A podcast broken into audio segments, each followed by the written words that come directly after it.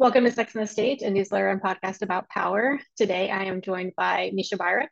He is a, well, let's just start with how I know him. Um, I know him through organizing around sex positive community in the Bay Area. Um, he is an incredibly uh, impressive individual um, with a lot of fundraising and organizing experience in politics and poverty alleviation, um, in voter turnout, um, and then more recently in the past few years on sex positive community building.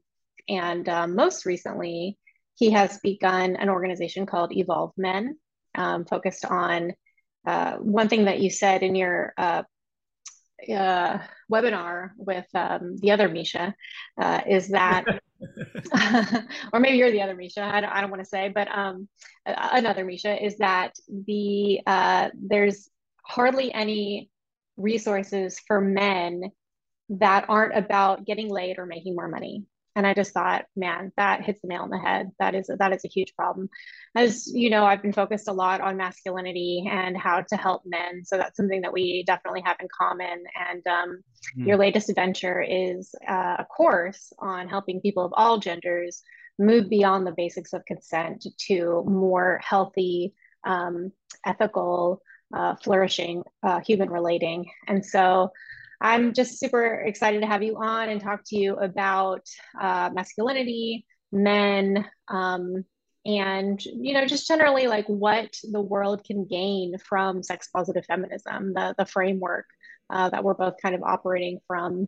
Um, so again, thank you so much for coming on, and it's so great to see you. And uh, is there anything that I missed in the intro that you want people to know? No, I'm I'm really flattered by that intro and thank you. It's it's such an honor and pleasure to be here. I I I in such admiration of the of the explorations you're doing and the consistently original perspective that you're bringing. So it's a it's a joy to be here. Thank you. Thank you so much. So why evolved men? Why? Why? I mean, a little flippantly, I thought that as men's movements go, I was just so disappointed that we couldn't, as a society, do better than the pickup artist community. I was just so, I, you know, when I looked around at the at the landscape, I was like, surely we could come up with a better philosophical stance and a vision for manhood that is that is more than than simply a, a, reinforcement of the most corrosive aspects of patriarchy, white supremacy, and capitalism. Surely we could do better. yeah, I, I, think the pickup artist thing is so fascinating. And it's something that, you know, it's hard to argue with the basics of helping men uh, do a better job approaching women. Great. Absolutely. Like that's Absolutely. that's that's great work. That's important but it so quickly goes into you know on the worst end being a fundamentally misogynistic enterprise. Um, but even just you know sh- steel manning it a little bit a lot of it just seems like um, a fundamentally impoverished view of sex and sexuality that um, almost seeing sex as like conquest and um, like uh, getting a woman to sleep with you is like some kind of accomplishment um, as opposed to something that can enrich both of your lives? Well, it, it's not pickup artists who created that. That's a deeply entrenched, um, both some would argue biological, but certainly societal message. The, what pickup artistry is doing is reinforcing patriarchy. Right. Um, it's re- right, and it's it's saying all those messages you got are absolutely valid to men. You should fuck as many women as you can. Sorry, can I say? I can say. Yes. Fuck, right? okay. Yeah. So fuck as many as you right. Like sex is a conquest. They are the enemy. They must be vanquished as many as possible, and the man who has the most kills at the end of the at, when he dies wins. Um, and that's not again an original message. It's just a reinforcement of something that as a man and someone who works with men i can tell you is already in us that it's very hard to to move away from um, even uh, people who were raised with feminist parents in liberal society uh, like i was i was raised in berkeley my parents are both together. They live in Mill Valley. They're very loving. We haven't had a lot of family trauma. You know, like this is a message I receive very, very strongly. And there's many, many, many men like me. I would argue that all of us have this in us of, you know, that it takes concrete, concerted effort to remind ourselves on an ongoing basis that sex is not conquest. Totally. And one thing that I like about you is, you know, you're very quick to as the liberals say, uh, check your privilege, right? To acknowledge the ways in which that you've benefited tremendously from fundamentally unjust systems.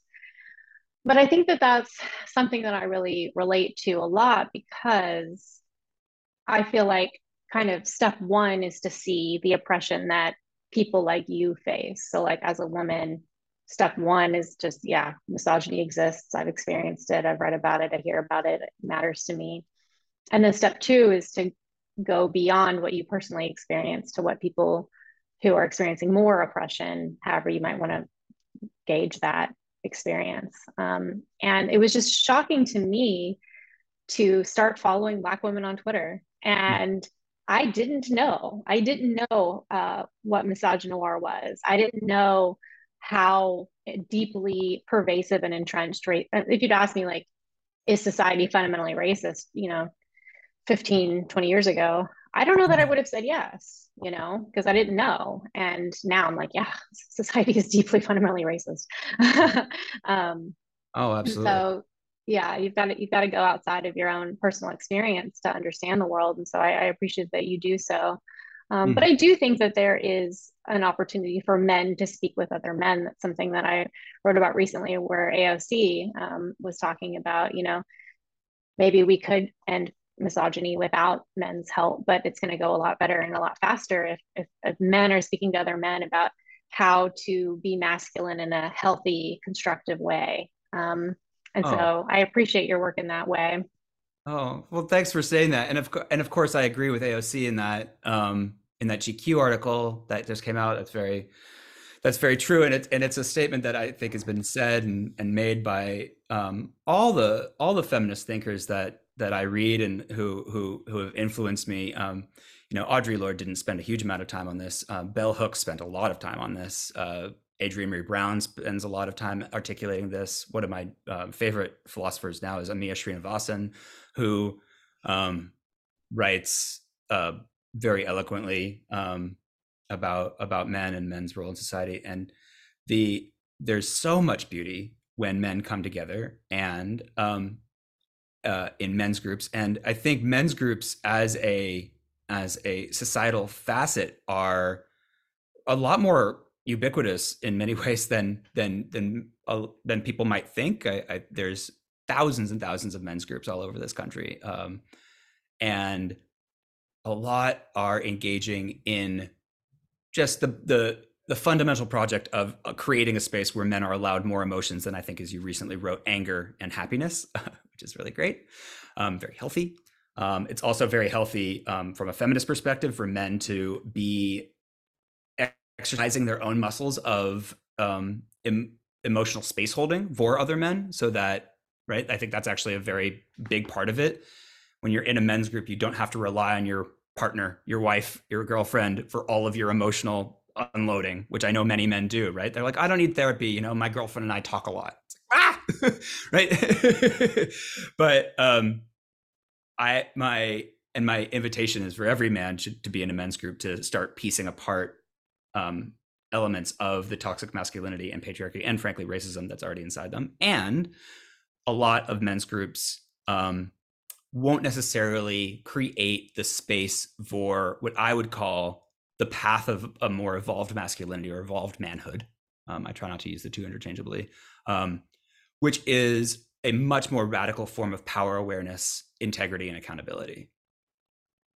Why do you differentiate masculinity and manhood? Well, because I uh, associate the word masculinity um, with um, an archetypal force that people with any combination of genitalia can exhibit a woman can exhibit a masculine trait, a man can exhibit a feminine trait. Um, I think honestly, when society talks about toxic masculinity, they're not talking about toxic masculinity. They're talking about toxic manhood. they're talking about men being in the world, usually cis men being in the world in a toxic way. Um, so it's a kind of a semantic, nuanced point, but it's still kind of important to me, especially like I think we should be talking about what we're talking about, and I I think that the it's the beingness of a man and how you are a man and wield your manhood in the world that can be very beautiful and healing because you're controverting um, and maybe transcending societal scripts, but can also be really toxic if you're reinforcing them. yeah, I, you know, I think if I'm going to quibble with that, and I don't want to spend the whole 40 minutes on semantic. Oh, can we? Can but... we just go down into semantic digression for the whole time? I mean, it's my podcast. I um, but I think that the, the, the problem I have with that is it it does seem a little bit uh, re-entrenching of the gen- gender binary, which which I'm not um, sure about. But I, as you say that, I've stopped as much using the word toxic masculinity without fully examining why. But I think the main reason I don't like it is because I don't think that it's really about femininity or masculinity. I think the root of the problem is um, rigidly enforced gender norms to gender a trait, whether it's being conscientious and emotionally attuned, which we gender as feminine, or being competitive and aggressive, which we gender as masculine. These things aren't toxic or non toxic. They're not positive or negative. Like they are extremely useful in certain circumstances and extremely not useful in others. And so just the, the fact that we gender these traits at all, I think, is what becomes toxic, especially when it's violently enforced. When a man exhibits compassion or vulnerability and is punished by society because that's not masculine and he's not being a real man. It's not the vulnerability that's toxic and it's not the aggression that's toxic. It's that we're required to conform to these gender norms that ends up being toxic. And so I think what you're saying about like men needing spaces where they can be what society deems feminine and not be punished for it is absolutely essential. But I think like step one is just to recognize the water we're swimming in. Because when I start writing about these things, I had somebody on one of my Facebook posts say, um, you know, masculinity is never violently enforced on me, essentially. And I'm like, I guarantee you it is. Um, yeah. You are not noticing it because it's literally the air you breathe and the water you swim in. It's it's default, and we don't by default notice defaults. We see them as normal. Um, we notice violations of defaults, and so I think it's just really important to just start by recognizing the reality of the situation, which is that men are punished far more than women are punished for violating gender norms. And so if we can just notice ourselves, you know, if I make fun of a man for crying, right, I'm violently enforcing gender norms. Oh, yeah. um, Absolutely. And so if we, we can just notice ourselves doing that, I think we can start to dismantle it. Yeah. And, and, and I, I, I want to just, uh, just stay with that point for a second, because I think it's an important one. Um, the, the, the reinforcement, um, sometimes intensely, sometimes violently of gender norms. Um, it looks it looks a lot differently. And I think, I, I mean, I, I, live and work in the Bay Area. A lot of my clients um, come from are, are, privileged white men and um, privileged both socioeconomically and racially and in a in a in a gendered way, but also um, also uh, culturally. Uh, in that, in many cases, the men in the Bay Area have intellectually, at least, sort of made some sort of a transcendence of those, or at least the the the most basic of the entrenched gender norms and and have a sense of liberation for their genders.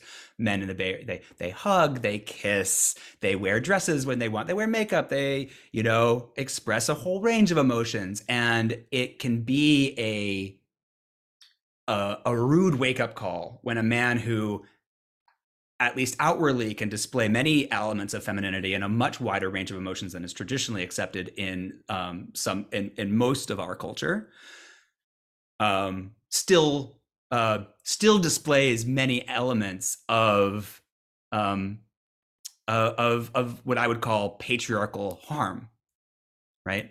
Where uh, it just it just looks different. There was a great article that I often send my clients on the New York Times recently about petulant vulnerability. Um, if you right, I'm sure you saw this too. The the a kind of a oh no, it, yeah, just just a um, toxic masculinity in its newest form, which is I now like I'm a man who's been to therapy. I can totally manipulate a wide range of emotions to essentially weaponize my vulnerability to still achieve essentially patriarchal ends of domination and submission of women. Right? Yeah. If you look at abuse, if you look at the abuse literature, this is also um, very common, right? You send an abuser to therapy for two years and he's just going to abuse better. right. right. This is uh, yeah. So, so I, I, I, one of the things about enforcing gender norms is that they're nefarious, much like, much like uh, racialized uh, norms and, and and racism. It's it's deep and entrenched and and and slippery and hard to pin down. Um, I did also want to pick up on another thing that you said, uh, just about reinforcing the gender binary. Certainly, as as a, as, as a man who is presenting as a men's coach, there's always a risk of reinforcing the gender binary. My my queer friend um, Michael Morgenstern um, and I have a joke about this when he goes like um, go, going to neo tantra retreats and as a queer man and having the experience as he's shared with me uh, we call it being shiva shaktied right? Where where you're, you're the, the binary is so strong and it's like this is the only way to be. If you're a man you must be this and you must be attracted to the woman. If you're a woman you must be this you must be attracted to men. and like that's it. And of course it's so critical to muddy those waters. It's so critical to to notice the the fluidity of expression. And it's so easy to just go into binary binary ways. Um and i just i just wanted to acknowledge at least that that's that's always a risk being totally. a men's coach. It's always a of risk and in my in my practice and i just wanted to at least acknowledge that it's there. And i appreciate that and I, I understand. It is um it's a it's a new world and we're all learning. Um i think going back to your point about the slipperiness of um systems like racism and sexism i think one thing that i've learned over the years is that it's really easy and I think really default to look at people as enemies, right? The racists are the enemies, the sexists are the enemies, or to get worse and to say men are the enemy or white people are the enemy. Sure. Um, and I think that what's been really helpful for me, and it's been concurrent with like recognizing my own um, internalized misogyny and internalized racism is that you know i'm not a fundamentally bad person right? I'm raised in a fundamentally fucked up society. And mm-hmm. so i'm going to understand how the world works incorrectly because i've been taught explicitly that it works in an incorrect way. And so taking aside the concept of who's a bad person and just putting that aside and saying you know what it doesn't matter we can't know and it's best to assume we're all good and to say these are bad systems has been really helpful for me. And um, and I think with these men that you're speaking to, I think we're all really invested in the idea of being good people, obviously. And these yes. men are really invested in the idea of being evolved um, gender wise. But what I noticed with, you know, I started writing about sex work uh, almost 10 years ago. And I started OnlyFans in 2020. Mm-hmm. And what I noticed from doing OnlyFans was that I'd been on the explicit sex positive bandwagon for a decade. And so I knew in my head all sexual activity between consenting adults is inherently morally neutral. I knew, but I felt shame and fear and stigma about doing certain things with mm-hmm. my body that were totally consensual. I was under no real duress. I wasn't mm-hmm. hurting anybody. But these messages that I had been raised with are deeper than my beliefs that I've adopted through education and, and learning and critical thinking. And so to expect ourselves to adopt a new framework and then immediately flush away all of the programming and all of the emotional attachment we have to these ideas that we've been imbued with from a young age is unreasonable. It's an unreasonable expectation. It's a hmm. lifetime's work to dismantle the bullshit we've been taught from a young age. Mm-hmm. And if we can forgive ourselves and forgive other people for our unhelpful programming, um, we're going to move to better ways of relating a lot faster. Yeah. Yeah. And one of the most profound uh, transformations that occur in my one-on-one client uh, programs is is often this this this kind of epiphany that like that a man might have of like oh like i too am oppressed like i've been oppressing myself with with this incredible pressure um, to provide for my family without de- demonstrating any emotion um, a deep realization of the ways that women have harmed me and that that's okay that it actually doesn't make me less of a man that my ex-wife like really hurt me. Um that that i'm allowed to be someone who experiences that depth and that emotion and that the the general woke agenda can include me that i can be a part of this this whole thing of liberation that there is something for me to be liberated from something really deep and real um, of uh, you know which is of course what again bless bless her memory bell hooks has been preaching for decades but um, it, it it it doesn't land the same until a man associates it in his own reality in his own life like you were saying you know when you really start to see the um the structure the structure of the oppressions. And, and, and, to get back to that structure, I, am actually really interested as a coach and as a transformational um, engagement person, someone who actually makes my living doing these engagements. What methodologically and pedagogically works to create such a transformation, right? Uh, in in the 70s, it was we called it consciousness raising sessions, right? You'd have these rap sessions, right? Um, sometimes, uh, you know, uh, really transformational men's retreat. So it's not just men sitting in a circle emoting together or sharing stories or narratives, but doing gestalt style, immersive, ongoing six hours long sessions of therapy where you actually have a transformational experience and and see something or liberate yourself in some way. Um, I've um, my method is uh, heavily reliant on feminist literature and reading and writing assignments. Um, uh, some people respond to that well, some people don't. I think that there's many, many ways to do this work. Um, it's also not appropriate for certain people in in in you know in in many contexts.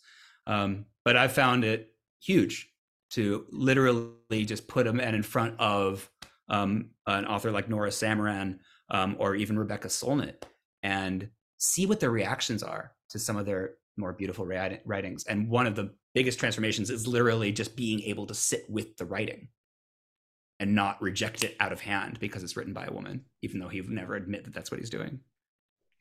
Totally.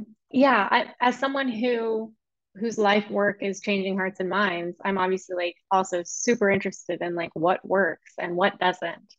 Yeah. And um, some of the things that I've come to believe work is uh, storytelling. I think people respond a lot more to stories than to facts. Um, empathy, yep. I think, is really useful. And I think that it's really unfortunate, again, going back to the people are not the enemy, systems are, that there's so much talk on the left, especially about oppressors. Yeah. And I think when we talk about oppressors, it is fundamentally reasonably alienating to anyone who could identify with any groups being labeled oppressors. And I think for white cis het men in particular, they I think they feel rightly like really alienated from any of these conversations about systemic oppression because in those conversations they're often being framed as oppressors. Yeah, it and sucks. So, no one likes to be an oppressor.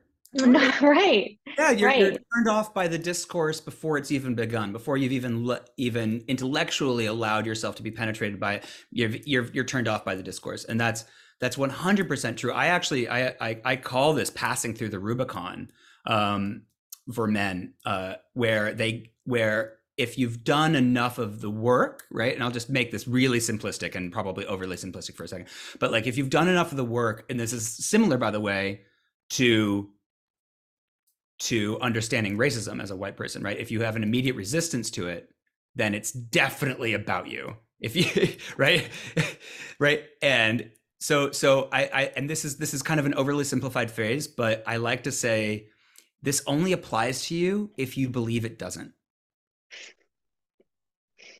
Right? So well, like I don't know if that's true. Yeah. It's not. It it's not quite true, right? It's not quite true, but it's it's a useful phrase for getting through the Rubicon, right? It's again, it's it's, it's an intermediate intermediary phrase. But of course, of course, when black people are talking about white people, they're still talking about me. You know, just because I have an anti-racist discourse and an understanding of that doesn't mean that like I'm, am exempt or somehow I can transcend it. But I don't take it personally in the and I don't get defensive right. because I'm like, yep, that's real and I still have a right to live and I still get to be and breathe and like live out my existence and contribute my gifts to this world while I still can. And yeah. no one would ever deny me that. And I can use my discernment to dismiss anybody who would deny me that right to live in the world.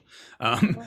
But no one's really saying that white people can't live in the world. But the the I, I a lot of my practice is actually teaching men to be able to like withstand the initial fire of like, oh, I'm not an oppressor and I reject anything else that will come out of your mouth to being like, yeah, white people are the oppressor. And okay. And now I'm gonna like still live my life and navigate that and not try to like find an intellectual way around it. or um white people inadvertently benefit from a system that uh, oppresses black people right we can we can phrase it without saying white people are the oppressor to say you know could, if you want to we, we, we could i mean like again like my i i, I mean i and and it's it's certainly a risk of of being alienating but the way that i was taught anti-racism and that i believe it's important first of all i was i don't teach anti-racism as a as a white guy i think it's important not to but uh, i i think it's important to be able as a white man to walk in the world and understand that when I walk into a woman and I meet a black woman, she might think of me and have many judgments of me because of the way our society works and not to like walk into the room and hold it against her you know that i have to like sure. you know and also not try to like prove that i'm one of the good ones either but like sure. actually hold yeah. that nuance and truly be with that without necessarily ex- like extruding all ba- blame on quote society or quote system and le- letting the interpersonal yeah. element of this be part of it yeah yeah I, I think that's fair. And i think one thing that i think is really interesting about what you're doing is that it's very like 301 content right? This is not for beginners. This is not for even people who've spent a you know it's it's it's high level content. And I, and I think that's excellent and i think that that's necessary. One thing though that i find lacking on the left is a huge dearth of 101 content like when you look for really basic idiot's guide to things like um, you know critical race theory or intersectional feminism or whatever racism um, you have this whole ecosystem of really, really accessible content from the right, which is wrong. Like it's it's blatantly false uh, misrepresentation of these ideas. Um, but it's accessible and it's available and it's free. And when you look to like what's the the real real on critical race theory and intersectional feminism, it's academic papers written by scholars in academic ease and you know I, I shouldn't have to educate you. And it's just really difficult. Mm-hmm. It's going to be difficult to get an on ramp to these things anyway because of white fragility and because of, you know, it's, it's just a hard thing to wrap your mind around and to accept emotionally. But then there's a there's a dearth of institutional uh, material that would make it easy for people to get onboarded. Mm. Have you hmm. found that to be the case? I mean, I suppose. I mean, I, the, to a degree, I think that a lot of popular culture default to being the messaging you know that if you follow a lot of popular culture you're going to find a lot of distilled leftist messaging of trans and fat acceptance um, of um, sex positivity of um, diverse gender expression um, and certainly of basic human tolerance and compassion. Um, it you know in general with, with, with the caveats that of course it's all celebrity you know filtered through the lens of patriarchal beauty standards and uh, money, money, money, money, money. But you know, this is America. Um, That's a good counterpoint. I, and so and like I, I I personally don't believe that. Um, I mean, I, I don't think that uh, you know Jordan Peterson or Joe Rogan are or or like the Red Scare podcast, for instance, are are like particularly speaking down to like a low intellectual uh, level. On the contrary, I, I, I, think I think people are seeking erudite, um, sometimes tangential, like really going off into tangent academic discussions of what it means to be a person in the world, what it means to be a man, what it means to be a woman, what the what the what a vision of an ideal society are, and um, or is what a vision of an ideal society is and I, I yeah i mean yeah there's, i mean yes i'm never i'm never going to reach like a like a hardcore maga voter but you know that's that's and i'm not saying that's your role uh, you know and i you know. It's definitely it's definitely not my role and it's definitely not like like on the other hand like i have you know like i i sit in a place and like i teach my clients a, a, a practice of compassion for everybody. I don't you know like i am i am humbled by but the privileges i was i was raised with. I'm humbled to be in the bay area where a place that i particularly resonate with and that works for me. Um, and when i say i'm not going to reach a maga voter it's it's with the humility that i don't have the perspective to understand their their full humanity except that i see it and i see them as as humans. I see them as people worthy of love and respect and i see all of us as worthy of love and respect. Every human that's just my philosophy and it's very important. Uh, I, I, really think that you know I, you know I, I try to try to catch myself even a vestige of superiority creeps in. I try to smack it down you know because it's that's really dangerous and kind of fucked up and i totally don't want totally. Absolutely and i appreciate that for my own personal curiosity um, i guess i'm i'm wondering two things like one would it be more effective to you know do a youtube series or like write a book versus uh, coaching or courses as far as like social change and then two are you doing the coursework and the coaching and this is something i've thought about doing yeah. um, kind of as a uh, way to inform any future like mass media that you might put out? There's a degree of that. Like I definitely have an academic background and have always thrived in um in in thinking spaces and in philosophical spaces. I love writing and I'm a and I'm a a, a natural writer in, in, in many ways. Um couldn't figure out how to make money with that. And it wasn't um but I knew that I wanted to make an impact, and I knew that, and I know that my vision for my life is impact the national conversation around men and sexuality. Um, and that's very clear to me. And I won't get there exclusively through one-on-one coaching. So I do have grander visions, and um, the humility and yes, education of meeting men on a one-on-one level or in a small group level, and seeing where humans are, and constantly experiencing the nuance of people's experience um, and people's perspective is is incredibly beautiful and humbling work and i've i love it. I just love it. I love seeing an individual transformation at an individual level and and and holding someone's hand as as they walk on a journey. Um and i i i, I know it's not it's it's it's not within the the the current therapeutic paradigm but i've spoken with a lot of therapists and who wish that it was to be a therapist with an agenda to be a therapist with a mission um and to you know so i know AASECT certified um, therapists who specifically do have a vision of a form of manhood and accountability. But when a man comes to them and says, "Listen, yeah, you know, I definitely raped someone last week. Let me tell you how I feel."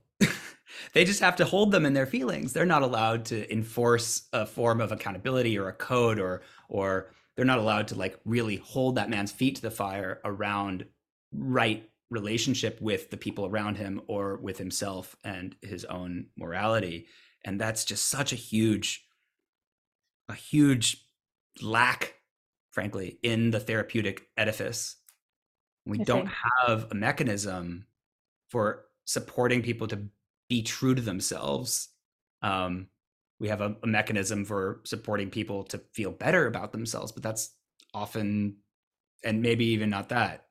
Um, I, I, I, you know, so I, I think I just got to come back to this. I, I really do believe that there's an incredibly important function here that we're missing of social accountability and individual accountability around the interpersonal harms that we cause each other just on an everyday basis, just in relationship.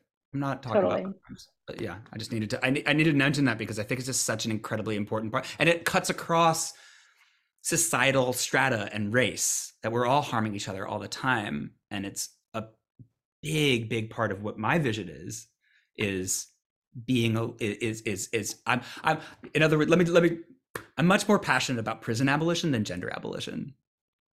You know? Like yeah. i really I, that that that's more relevant to me. Yeah. No i'm prison prison abolition is is really important. And um i think the thing that I like about the course is that I think what's really missing in like therapy and and and just society is community, right? That the traditional uh, institutions that we've relied on to build and maintain community um, aren't available, aren't working the way that they used to, and haven't really been replaced by anything sufficiently robust. And so, um, you know, a lot of your work has been around community building, and I think that that's super super important super valuable. But um i have less than a minute left so oh really? uh, okay. yeah um thank you so much for coming oh, on. done. All right. Thank you for your time. Um thank you for your work. And um check out the website evolve.men check out the course. It's on the top says course. And um I'll, I'll talk to you soon. Thank you so much for your time Cathy